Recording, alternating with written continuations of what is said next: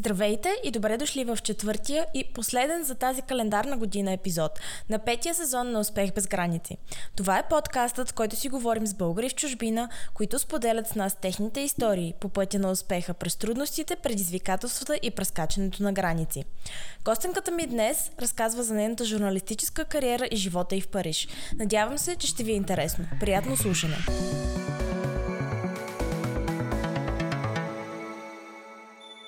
Ирина не е планувала, нито си е представила, че някой ден няма да живее в България. Но както знаем, животът винаги успява да ни изненада. Нейното преместване в Париж я изправя пред предизвикателството да научи езика и да успее да продължи своята кариера като журналист и репортер. Как се справя с тях, ще разберете от разговорни. Приятно слушане! Здравей, Ирена! Добре дошла в моя подкаст и благодаря, че приема моята покана. Супер много се вълнувам, че днес ще си говорим с теб. Какво те отведе всъщност в Париж? Нека да започнем от там, откъдето днес ти се обаждаш. Здрасти, Християна, и аз много се радвам, че ме покани. Много ти благодаря.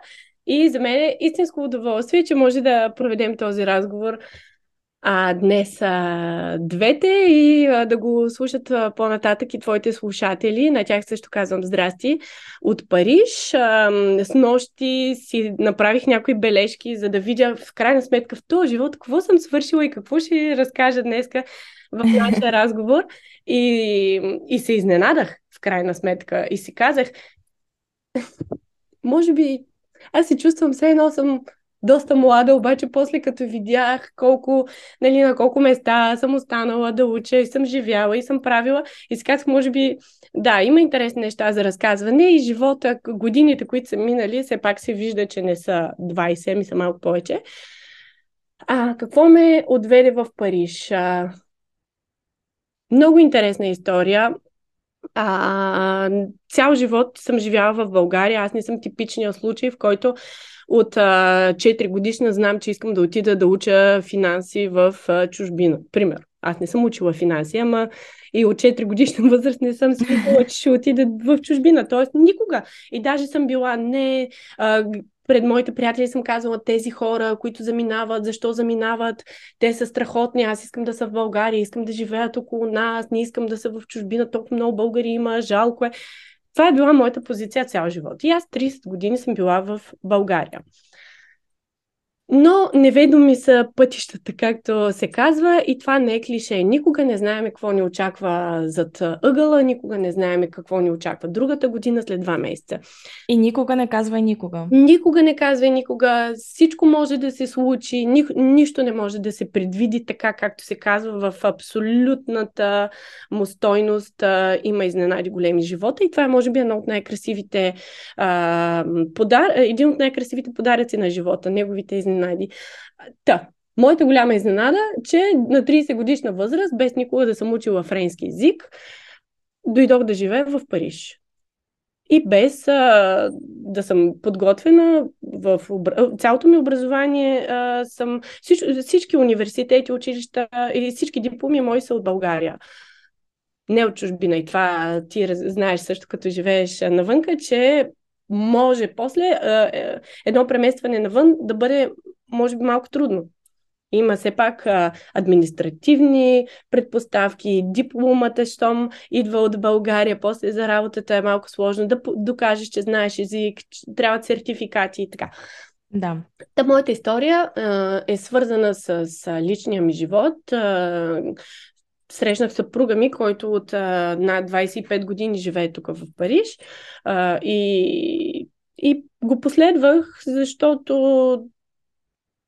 любовта е нещо, което в живота ни застига много рядко. И смятам, че такива срещи, не случайни срещи, не трябва да бъдат пропускани и трябва да сме смели и да ги грабваме въпреки всички рискове с две ръце, да се хвърляме в неизвестното, да казваме да, ще рискувам всичко, за да видя дали, ако стигна до края на тази идея, ще получа това щастие, за което всички говорят, любовта. Да, моята, моята причина е тази.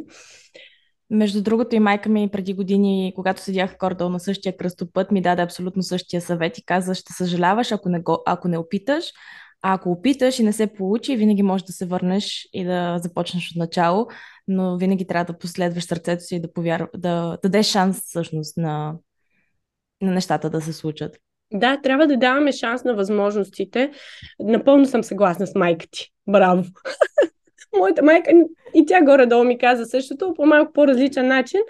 А, но е хубаво, когато хората около нас ни подкрепят, но няма да те лъжа, че аз наистина се хвърлих в тая идея без много-много да мисля.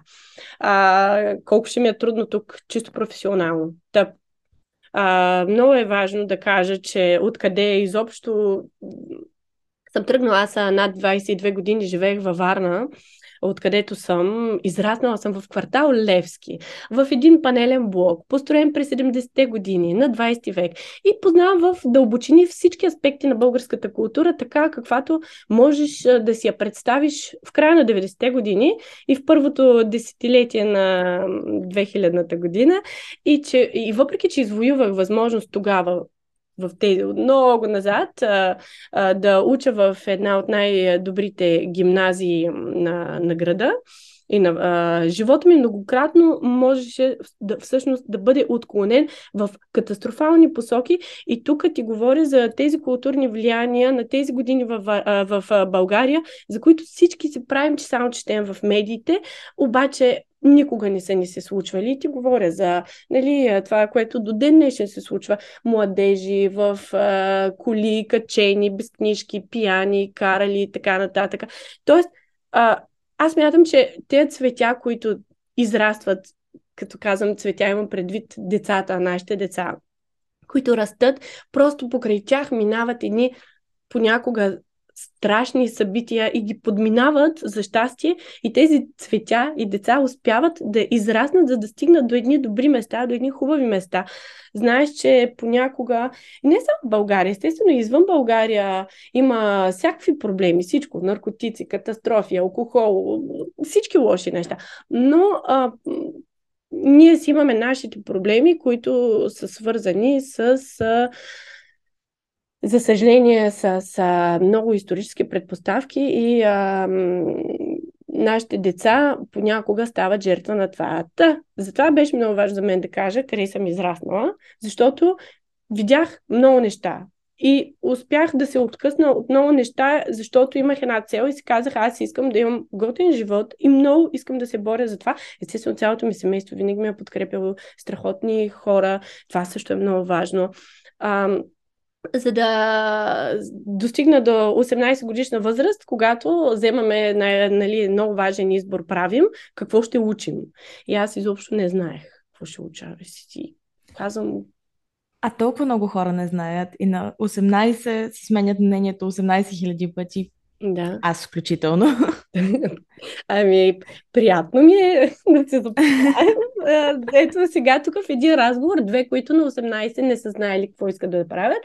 И аз обаче а, бях привлечена от... А, просто от обстоятелствата, че бях срещнала един човек, един а, доцент а, по история, който в този ден държеше в себе си, а, имаше едни находки, а, едни пръстени от а, 7 век, не знам по каква причина бяха в него, това е друга тема, но той ми ги показа, аз всъщност бях на урок по история тогава, преди негов приятел, и, и аз си казах, боже, това, цялата история в тези предмети, толкова е магическо, толкова е романтично, Индиана Джонс, а, не знам какво се истории се завъртях в моята глава и се записах да уча в а, археология. Тоест, моят бакалавър е археология и съм ходила на разкопки в Тракийския комплекс Боряново край село Свещари. А, разкопки сме правили в а, българската столица Плиска. Беше изключително интересно, но в един момент а, си казах, хм, има нещо, което не ми стига, защото майка ми и баща ми се грижиха за мен страхотно, обаче а, аз много исках да си купувам разни неща и не ми стигаха парите постоянно и си казах, аз трябва да печеля по някакъв начин. Та, а, великата ми идея да стана стюардеса, докато съм студентка. И отидах в София, изкарах института по въздушен а, транспорт. А, малко по-късно си намерих и работа в една чартерна компания, която Ервия се казва, тя е варненска а, компания, от Варна летеше доста също. Mm-hmm. А, да, бях студентка по археология, която лети а, като стюардеса. Тази не е много стандартна комбинация. А, и завърших си университета и заради работата отидах в София и в този момент, а, мислейки, отново премислейки, си казвам, много е страхотна археологията, много е хубаво, но аз ли съм това? А, не съм ли аз? Нали, знаеш, те екзистенциални въпроси, в които се чудиш. Да. ти ли си, не си ли, това ли ще правиш цял живот? И, и, и там дойде идеята за журналистиката. В Софийския университет ме приеха магистратура лайфстайл журналистика с държавна поръчка и започнах задочно да уча и още малко летях, да, така общо взето да наредя пазела, как стъпчица по стъпчица вървях към идеята за комуникациите и за журналистиката. Моя баща също естествено много ми е повлиял, защото той е професор, който изключително много работи по темите на, свързани с, комуникацията и с информацията и с медиите и с медийното знание. Така че естествено, че на, в, моята среда семейна е било нормално да се мисли в хуманитарна посока и в посоката на, а, на медиите. И, а, и докато бях студентка, в, докато се справих магистратурата, ме взеха като стежантка в БНТ, в сутрешния блок денят започва, денят започваше много рано и си казах, о, спрях да летя и си казах, леле, край, повече няма ставам рано. Тия сутрин полети, в 2 часа сутринта, де трябва да се гримираш, да търчиш, по тия самолети студени, не, край, вече ще се спя като нормален човек до 7 часа, да, ама не. И, и, и сутрешния... Никога не казвай никога. Да, и веднага след като мислих, че съм се отървала от това екстремно ранно ставане, а, в а, сутрешния блог а, за преките включвания бяха преди 7 часа понякога и за тия преки включвания тя си има една голяма техническа подготовка, в която а, ставането е в 4 сутринта. И това продължи 3 години много интензивна работа в този сутрешен блок, което само искам да кажа нещо за всички, които не са от градовете, в които диалектът е поносим, защото аз съм от Варна и сигурно даже днес си личи моя, моя така добър варненски диалект. Имайте кораж, всичко това е възможно да те дават по телевизията, въпреки че цял живот се казва казани, пилита, бензиностанции и така нататък. Тоест, има решение. И а, аз а, имах една прекрасна учителка, която ми помогна за това нещо. Арсения в, в София. Тя ме учише как а, да се оттърва от този диалект. Благодаря ти, Арсения Иванова, за това, което направи. А, защото наистина, все пак това е национален ефир и е много важно да говорим що годе. Нещо годе, шегувам се, говорим перфектно, правилно, но, но има място за всички диалекти. Това е съвсем друга тема, защото аз наистина вярвам, че диалектите са богатството на езика и, и не може това, че някой е малко по-различен, не може да му затворим вратата и да кажем, а не, ти трябва да говориш по този начин. Ами като 25 години си говорил с диалект, после наистина има неща, които се изчистват, обаче разнообразието е, е много важно. Трябва да има място така. за всички. Съгласна съм. Интересното е обаче, че в България поне а, ако някой, а, както ти каза, от определен край и там определен диалект а, е типичен и хората така говорят наистина изцяло, те само така говорят. Докато, примерно, тук в Германия, Германия също е известна с това, че всеки регион си има собствения диалект и аз ако отида в Мюнхен и някой ми говори на баварски, нищо няма да разбера. Но интересното е, че 90% от хората, които говорят някакъв диалект, могат да говорят и ам, така наречения Хохтойч или ам, този перфектния немски, който е, се чува по телевизията, който се ползва в а, медиите и защото това е един вид общия език, на който всички немци могат да се разбират, защото от диалект до диалект има такива разлики, че са все едно различни езици. Но доколко, не, поне аз не съм срещала в България такъв случай, където човек толкова лесно да може да сменя между диалекта и uh, телевизионния български, айде така да го кажем. Или, а... Не съм съгласна. На мен това ми струва огромни усилия и наистина жената, която ми помогна, Арсения, положи това бяха над една, може би, над една година, ако не ме лъжи памета, с една тапа корко в устата и тя ми и знаеше точно как, как застава в каква позиция езика и как трябва да се премести и каква е постановката на устата, за да достигнем до нещо, което е тър, търпимо а, за ушите на, на зрителите. Но пък от друга страна, тук във Франция, понеже има страшно много чужденци, те са с, не с диалекта ми, те са с акцент. Има хора от цял свят, които са интегрирани в медиите, ние ги слушаме по телевизията и тяхната идентичност като човек, който носи друга културна а, анга, друга, друг, друг културен нюанс, те, те имат тяхното място и това не, не се счита за нещо ненормално. Ние няма как всички да сме еднакви, смятам, а, и не е само за говоренето, и за външния вид също. Няма как всички да сме перфектни.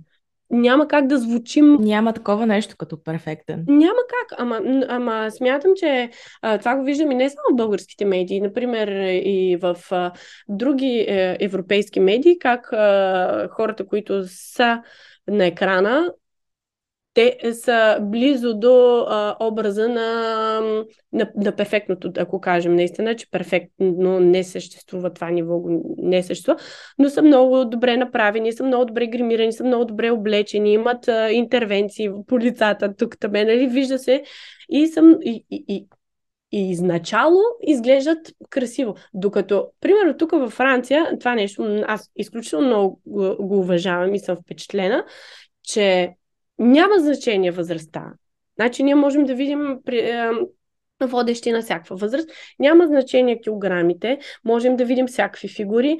А, косите са естествено, така както сме си да. или чуплива. Не са всички издухани а, с едни сешуари, невероятно, които аз много харесвам, но все пак а, грима е много минимален и дрехите са тези дрехи, с които виждаме хората навън по улиците, а не, а, а не сега не, не гледаме по телевизията една приказка.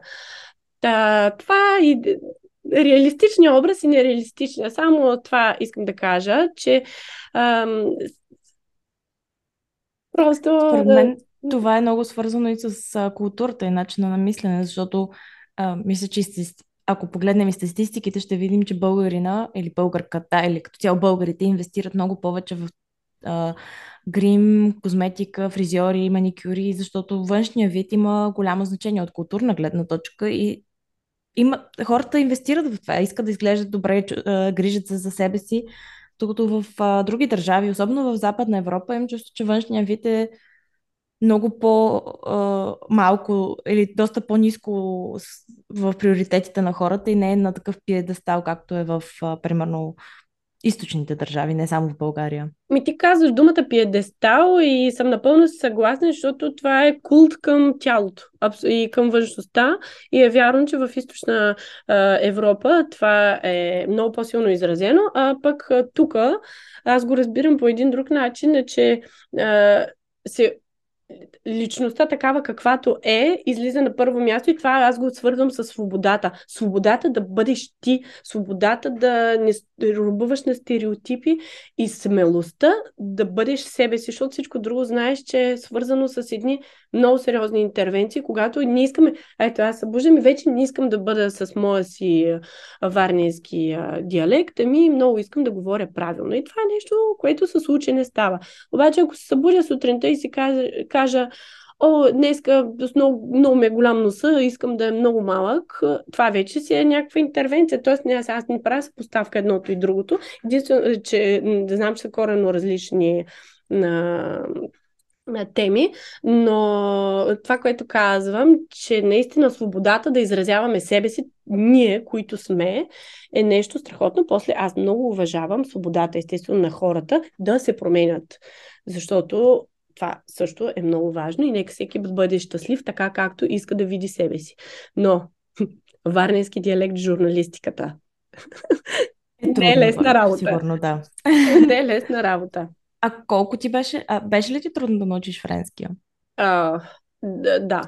Идвайки тук. Особено когато не го учиш на 10 в училище, както повечето сме започнали с езиците. Всичко е технология и аз съм завършила английската гимназия във Варна и там в подготвителния клас цяла година учихме само език и по 150 думи на ден учихме и общо взето майка ми е учителка по руски език, тя вкъщи беше като един генерал, който каже, учи, така ще ги учиш, така ще направиш всичко. И ми помогна да науча технологията на учене на език. Така че малко по-късно в живота ми, въпреки че бях на 30 години, имах тук в Алианс Франсез възможността да уча от 0 до C1, всичките, от, А, от А1 до C1, всичките нива да ги мина, а, за което много благодаря на съпруга ми, който ме подкрепи. А, и знаех как се учи. Знаех, че е къртовски труд и трябва да се учат тия думи, защото има някои хора, които са а, имат страхотна памет и просто им се отдава. Обаче има и такива просто смъртни като мене, които просто трябва да положат неимоверни усилия, за да запомнят а, как е маса на френски. Или пък да. друга дума. Ами, според мен и колкото и да ти се отдава, за съжаление, с всеки добавен език или с е, колкото по-късно почнеш да го учиш, толкова по-трудно, защото мозъкът ти вече не е толкова ам, бърз. Не, не, аз запомнях думи, като бях в училище, много по-бързо, отколкото сега, примерно, ако седна да уча нов език, ще ми отнеме двойно повече сигурно, за да запомня същия обем от думи. Защото граматиката е лесна, тя за мен е логична в повечето случаи, но думите са нещо, което наистина трябва най-много да вкараш като упражнение и да ги запомниш. И с времето имам чувство, че става все по-трудно. Ученето на, тотално нов език, който до сега не си учил. Най-вероятно е точно така, но смятам, че с усилия и с фокус върху целта, която искам да постигнем, всичко е възможно, независимо на коя, независимо, без зависимост на каква възраст сме. Аз затова насърчавам хората никога да не се отказват от е, желанието си да научат нов език О, да, никога не е късно. Напълно съм съгласна, че а, езиците са нещо, което трябва да бъде учено на време, но в крайна сметка, ако на 40 години си кажем, че искаме да научим а, един нов език, възрастта ни би трябвало да ни спира. Мен, О, със сигурност, да. На мен не ми uh... попречи възрастта, а, но да, ще съм много благодарна, ако го бях направила това, като бях малка, но не знаех, че ще идвам в Париж. Нямах идея. Никога не знае човек какъв език ще му трябва накрая. Но да, абсолютно съм съгласна и не трябва да да спира хората. Аз съм също фен на това, че до края на живота си човек трябва да учи. Това, че не си вече в училище или в университет, не значи, че развитието ти е приключило.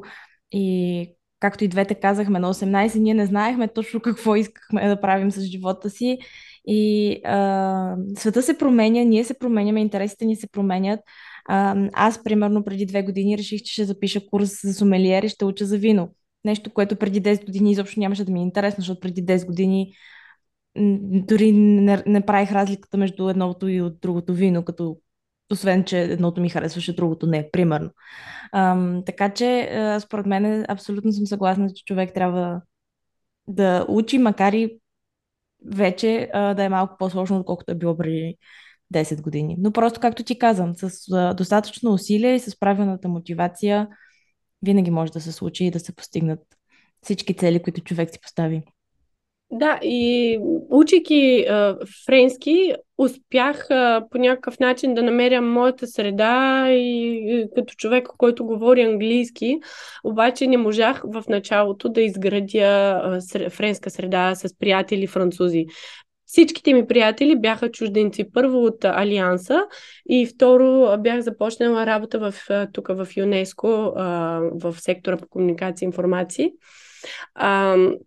И там имаше страшно много чужденци. Имах а, всичките им приятели в един момент, а, идваха от най-различни краища на света и нямаше почти нито един а, французин сред тях. И а, си говорихме на английски. Това ми даде възможността аз да имам един а, изпълнен и прекрасен живот, социален и професионален, до момента, до който аз вече говоря а, френски, защото сега имам диплома официална, ДАРВ, а, за C1, което означава, че мога да говоря. И естествено не са... Значи това е много важно да го кажем тук. Моята професия, нейният основен инструмент за работа е езика. Когато ние се местим в една държава на някаква възраст, която е по, по-голяма, не сме деца, където всичко ни предстои, но вече сме направили първите стъпки в живота си, имаме професии, е много важно да си помислим. Моята работа а, каква е? Дали случайно няма да, да имам един голям проблем с това, че, както аз, че е, инструмента за работа е свързан с езика и понякога това се случва на адвокати, на журналисти. Има, има хора, които има професии, които е малко по-трудно да се интегрират от първо поколение емигрант в чужбина, защото вече като си второ, ти това е това е твоя естествен, това е твоя майчин нали, език почти. Тоест, или поне си израснал Ти си израснал да. с този език и говориш перфектно, няма проблеми. Но първо поколение е много важно и аз това не го изчислих. Мислих, че много по-лесно и бързо ще достигна нивото. Та, за което, което ще ми позволи да мога да упражнявам моята си професия тук. Но не. И след като бях в ЮНЕСКО, след като мина COVID и така, аз правих и доста неща междувременно. А, ми се, е, е, имах идеята, защото много исках да се върна в телевизията и много исках да се върна в медиите и трябваше да направя професионална а, трансформация. Тук една програма минах от 6 месеца, която да ме върне, само че не като репортер или като журналист, а, ами да вляза в, от друга страна, зад камерата като асистент-режисьор. И слава богу, нали, намерих го този път и успях по този начин да, да си намеря работа и поработих, имах един кратък договор в една от френските телевизии.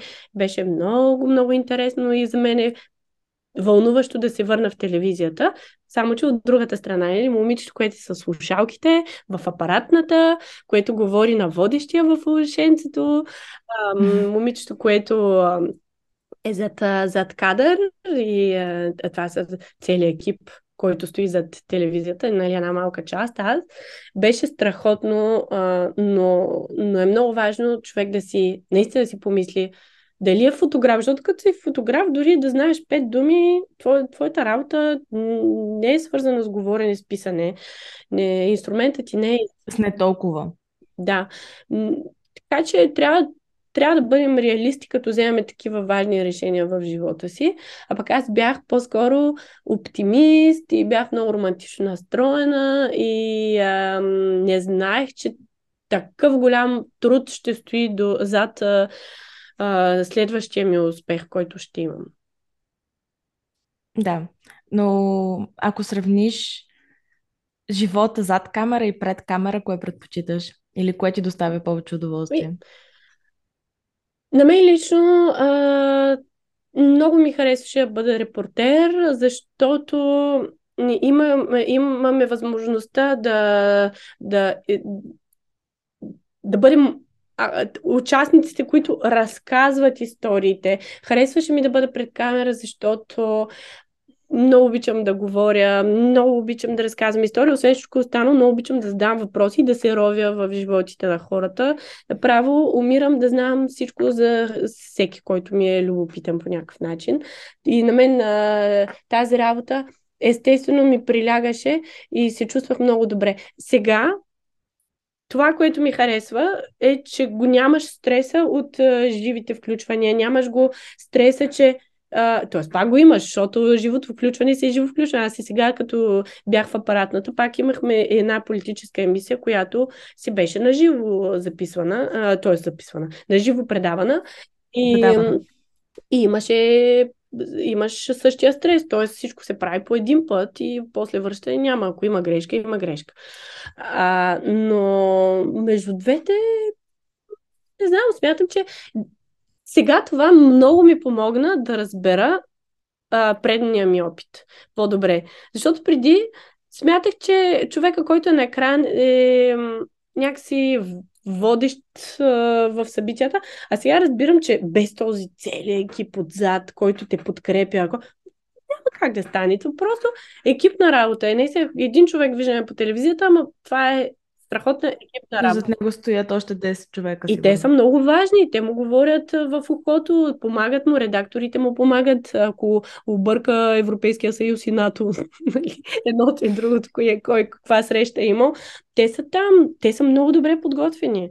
Редакторите са а, библиотеката понякога на, на предаванията, а естествено има водещи, които са с изключителна култура, богата обща култура с изключителни познания. Много сме човешки същества и правим грешки понякога. И, и... А и няма как си, всеки да знае всичко. Просто. Да, и е много важно да имаш един екип отзад, който да те подкрепя, така че кое ми е харесало повече от двете Еми и двете. Както аз обичам да казвам, всичко, което оби, обичам в моя живот, защото аз съм много ентусиазирана във всичко, което правя и всичко, което се случва около мен, обичам всичко. А, и кафето сутрин, и шампанското вечер. И пред камерата, и зад камерата. И журналистика. Само ранното ставане не е. Ама такъв ми е живота, че аз и днеска ставам супер рано, защото имам малко дете. И то то, и сега то ме буди. Тоест, мисля, че това ми е наказанието за тинейджър, като обичах да, да закъснявам за училище. И да, и да спя до 9 часа. Сега цял живот ще има да ставам. Е, затова пък са уикендите. Mm, да. В смисъл, като порасне детето. Е, като, да, след, може наистина, като стана на 55, може да почна да ставам на, в 9 часа, евентуално. да е живот и здраве. Живот и здраве, да. Ам, като заговорихме за екипи и подготовка и така нататък, мисля, че в днешно време новините, всъщност в всеки един момент новините, журналистиката е изключително важна. Ам, на мен като непрофесионалист, а като любител, цялата тази ам, журналистика, която разследва определени неща и прекарва а, 2-3 месеца, 5 месеца, години в, а, в а, проверяването или работенето само по един а, случай. Наскоро гледах един документален филм, в който а, журналисти от Financial Times буквално е трябвало да работят на един лаптоп, който е изключен от а, интернета и от света, за да не може да бъде хакнат и само двама човека имат достъп до него и звучи нали, супер интересно, но би, дори да не е нещо толкова скандално и толкова голямо, а било то от, а, те да знам, новините от съседния град или нещо, което се случило а, преди два часа в парламента. А, изключително важно е да се проверяват източниците, да се събират а, различни мнения, да се разби, а, разглеждат различни гледни точки. А имам чувство, че в днешно време информацията бъде изплювана в интернет толкова, в толкова големи количества, толкова бързо, човек консумира толкова много информация, че някакси дори не си прави труда да, да прегледа кой го е казал това, има ли нещо вярно в това. как подбирате информацията или как, се подби... как човек може да се предпази от всичките тези вълни на дезинформация, особено в днешно време, където и много новини се борят да са първите, които ще пратят нотификация по телефона за еди какво си се е случило, макар и това да значи след 5 минути да пратят нова нотификация. А, извиняваме се, грешка, не, не е така, ми е еди как си. Първата дума, която ми идва на ум е образование. И естествено, като както всяко друго нещо се учи, учат ни да смятаме, учат ни да пишем, учат, учат ни каква е била историята ни, биология, всичко учим, обаче а, ни, ни, об, об, медийните обучения, обученията по медийно познание не са до такава степен, смятам, интегрирани в българското образование. И те първа започва да се говори за темите фейк нюз, deepfake и всички софтуери, които могат да трансформират реалността по някакъв начин, за всички конспиративни теории и така нататък. Значи това е едно огромно, огромно пространство, в което на ден а, циркулират и, и, и излизат какви ли не а, е, фалшиви а, и, и визуални, т.е. снимки, да кажем, колажи а, и, и, и, информ, и информация, която не е, не е истина. Да, можем да бъдем много лесно заблудени, ако ние не сме подготвени как да се справяме с, с тази информация. И затова смятам, че образованието трябва да бъде насочен в, в тая посока, защото медиите ни формират, те формират нашето мнение, те ни а, подготвят за живота. Така, ако а, първата дума, която искам да кажа е образование, Втората дума, която смятам, че е много добър отговор на проблема с фалшивите новини, това е разнообразието на източниците и проверените източници. А, значи, проверен източник какво е това? Са естествено основните медии, които съществуват в една държава. Ние гледаме в България, гледаме много телевизия, проверяваме много новините онлайн и по-малко Фейсбук е, основ... е доста голям фактор също за да, информация на хората. Така е, има проблем наистина с, с хората, които, т.е. има проблем а, а, с новините, които постоянно вървят в социалните мрежи, но, но смятам, че самите социални мрежи също работят изключително много по въпроса да ги да отклоняват фалшивите новини. След това обаче е толкова сложна а, политическата картина, която стои зад тези а, информационни източници. Значи, а, наистина е много, много трудно е, един човек да излезе, излезе на повърхността и да, и да разбере кое от това, което чете наистина е не е манипулирано или не е по някакъв начин с нюанс, който подкрепя малко повече една идея от друга идея, дори и с Twitter, в Twitter сега беше, е, да, те примери, Twitter в момента, се случиха да. в последните а, седмици, а, са един много добър пример за това как социалните медии, социалните мрежи могат да заблудят хората, които ги използват. Така че внимайте наистина, като четете новини, през, а, които излизат в социалните мрежи, но те се взимат техните, а, техните средства да ги редуцират. И смятам, че смятам, че... Ето примера за Twitter, който ти спомена, за мен е много показателен как хората бързат да вярват на всичко, което видят, особено сега с платената верификация, с а, синята синия чекбокс, който можеш да си купиш. А, много такива фалшиви профили успяха да а, повлияят на пазарите, защото излизат като компания X и казват е, е, е, някакъв, правят някакво изказване.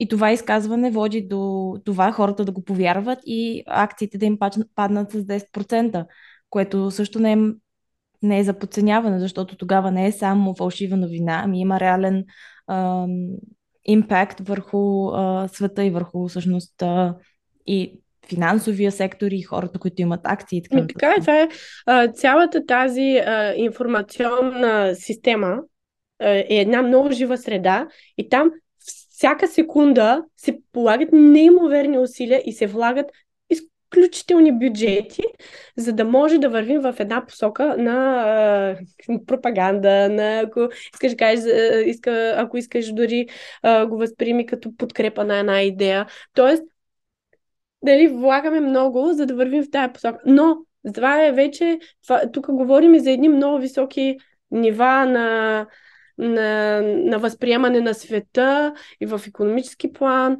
и в политически, и, и в социален, ако искаш дори.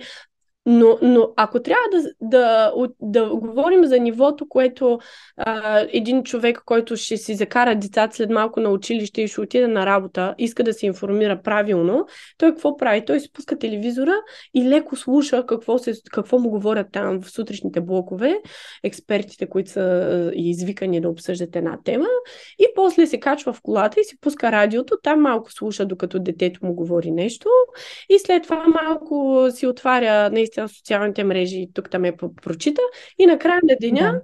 евентуално този човек, човек пак може да си пусне новините. Та, ам, да. На начина по който можем да избегнем от това а, подвеждане информационно и да не станем жертва на, на фалшивите новини, е да ползваме проверени източници информационни и проверени медии и най-важното да имаме разнообразие. Не може да четеме само един вестник. Трябва да четем поне три различни.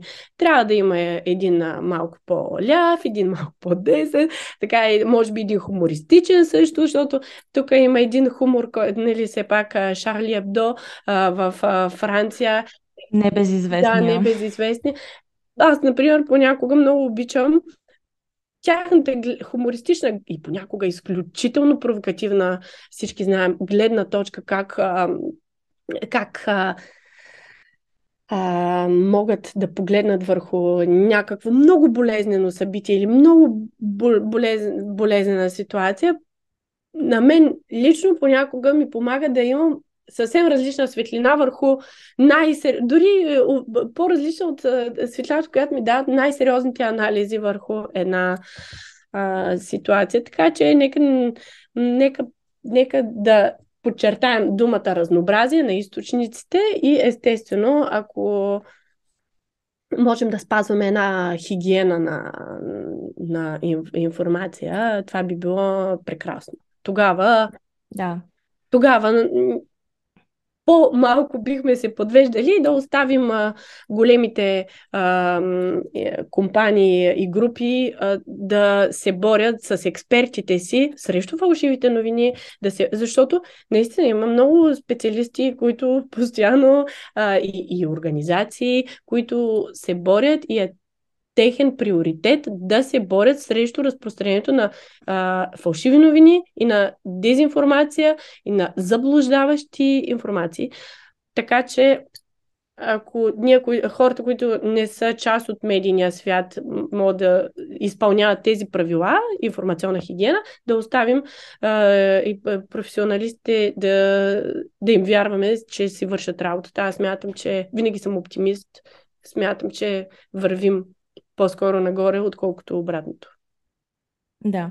И може би, което абсолютно съм съгласна, едно нещо, което може би аз бих добавила, е да не да мислим повече и да, провер... да, ам, да не приемаме всичко за чиста монета, ами да се замислим, окей, това може ли да е истина и да потърсим активно втори, трети, пети източник за тази информация. Давам един, един пример, който е от миналата седмица. А, отварям си Инстаграм и първото нещо, което виждам е новина.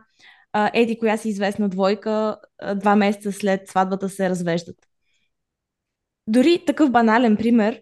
И когато обаче отвориш Google и провериш новините, никъде нямаше такава информация, освен от това единствено списание, което си е решило да си продава днес броевете, защото явно са имали слаб а, сезон. И всъщност а, виждаш, че, окей, може би това не е истина. И да, знам, че е банален пример, но не искам да започвам с, а, нали, по-сериозни теми. А, защото оттам се започва от такива информации, които да, не те засяга тази двойка, дали са заедно или не, но оттам се започва с а, приемането на нещо, което си прочел, без да се замислиш дали наистина е така и дали наистина е вярно. А, но понеже напредваме с времето, а, искам да те попитам още няколко неща. Първото, което е ам, както ти каза, не си си представила, че ще живееш в Париж а, и не си го планувала, докато така не, не се е стекал живота. Какво научи от това преживяване и какво ам, най-много ти даде всъщност ам, това и как, или какво би дала като съвет на хората, които ни слушат? Моят съвет а, към хората, които ни слушат, е един съвет, който аз от моя опит съм през всичките години винаги е, една и съща полука съм, а, е, съм успявала да извлека.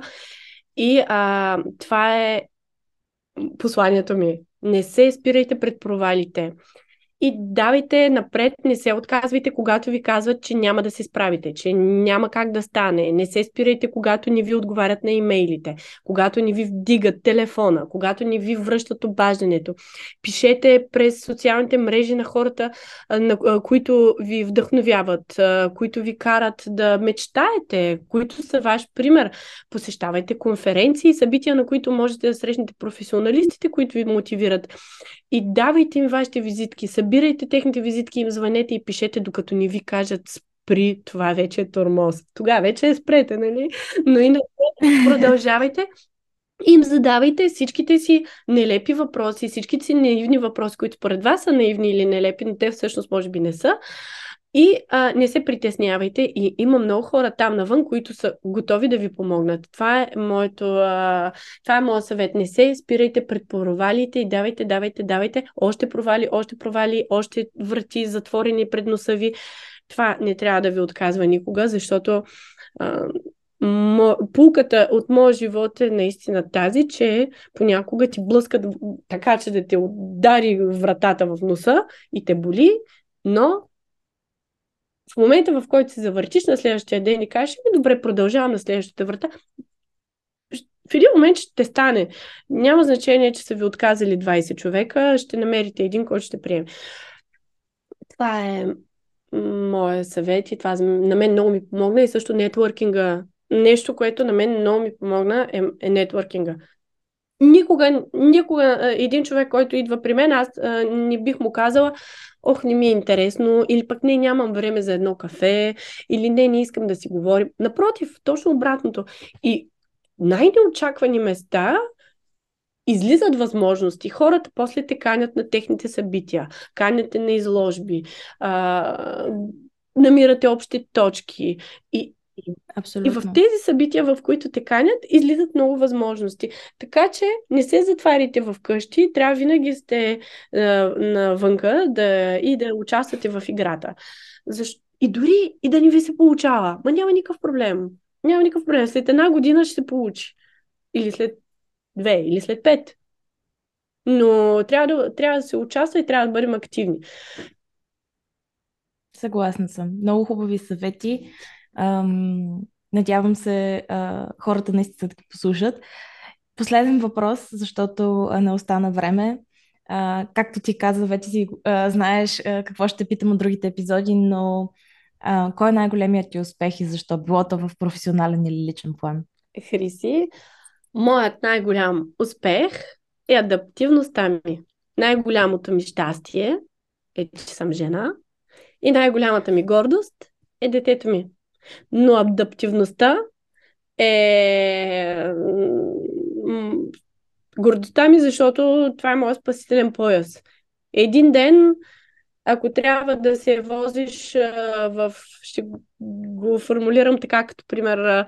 Ако трябва да се возиш в един изключително луксозен автомобил, не трябва да се притесняваш. Това не трябва да те смущава. Не трябва да си кажеш, о, тук сега да не си разлея кафето и да Не, качваш си го, преживяваш и се кефиш.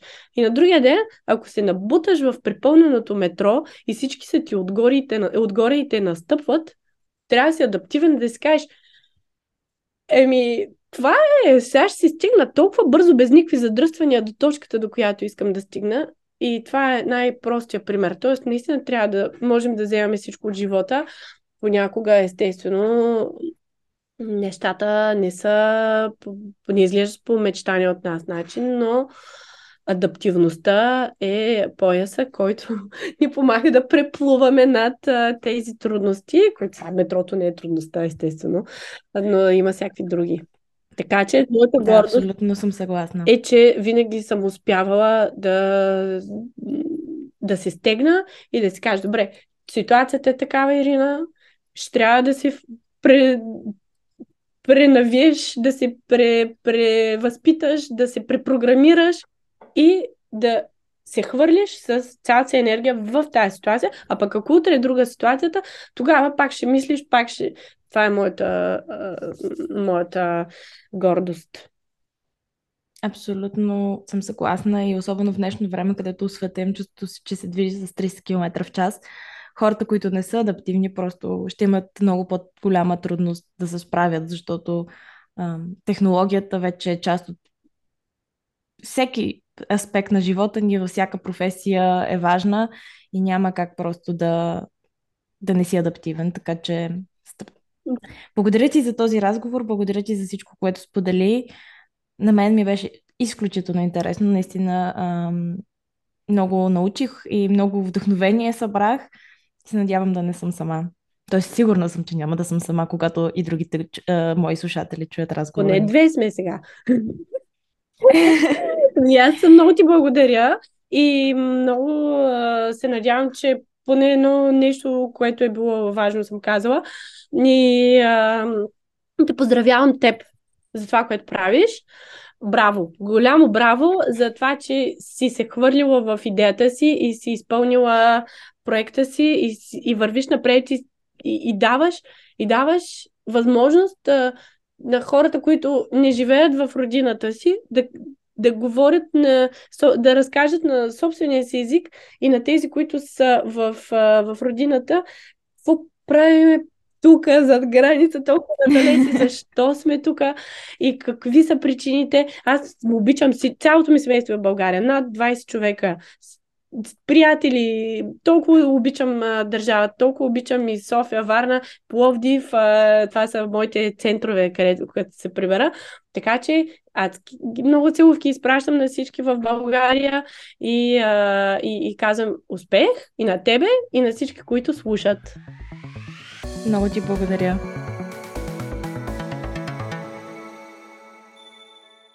Благодаря ви, че бяхте с нас. Надявам се да сте успели да научите нещо полезно от днешния епизод и да сте се вдъхновили от споделената история. Ако подкастът ви е харесал, ще се радвам да оставите оценка в iTunes и да ни последвате в Instagram. До скоро!